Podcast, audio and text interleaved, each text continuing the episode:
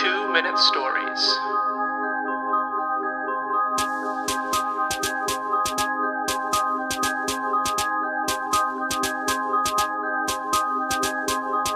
Good day, everyone.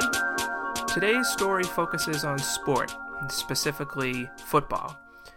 I've found myself over the past three or four seasons drastically reducing the amount of time I invest in watching football. Now, part of that is naturally just getting older and having a family and wanting to focus on other things that I enjoy doing, but part of it too is just feeling increasingly uncomfortable with watching grown men voluntarily bash into one another and learning more and more about all these long term effects and these horrible things that they go through later in life, especially when it comes to concussions.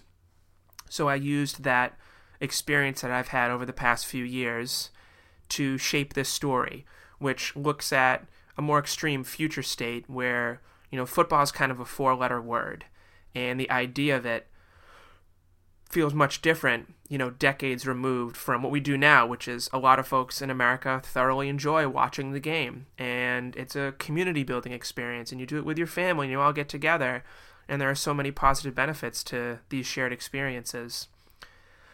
But this story looks at, you know, the, the lasting effects of what are happening to the players and how we might react as viewers over time.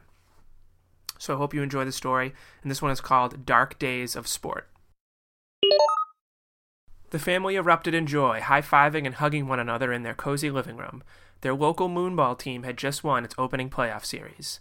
What a play! exclaimed Thomas, the patriarch. He had grown up following the team, rising and falling with each win and loss.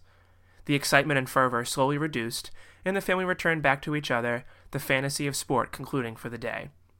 Thomas's daughter, May, spoke up. Dad, was it always like this? You mean, did our team always win? No, my dear, there were lots of tough years for our team. No, May corrected. I mean, were sports always this fun? Thomas paused and smirked. He loved his daughter's inquisitiveness, but knew he must tell her the truth. Not always this fun, no, said Thomas. Many years ago there was a sport called, well, you know, the F word. He tapped his leg nervously. Football? said May. Young lady, reprimanded Thomas, you watch your language. But, Dad, I was just. I, I know, sweet girl. No harm done. But yes, back then there was football, and the country loved it. Families gathered round the television just like we do for Moonball and cheered for their team.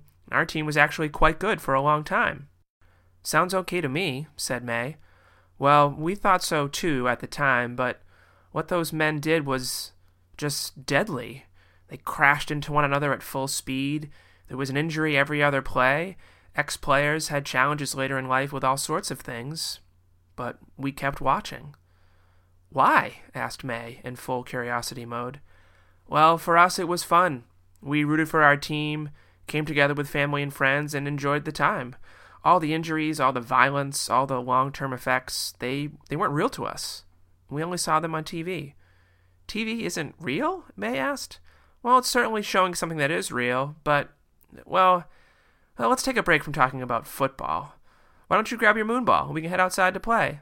Okay, May said excitedly. Thomas was excited too, mainly because he'd never have to watch his daughter strap on a helmet and play a sport as barbaric as football.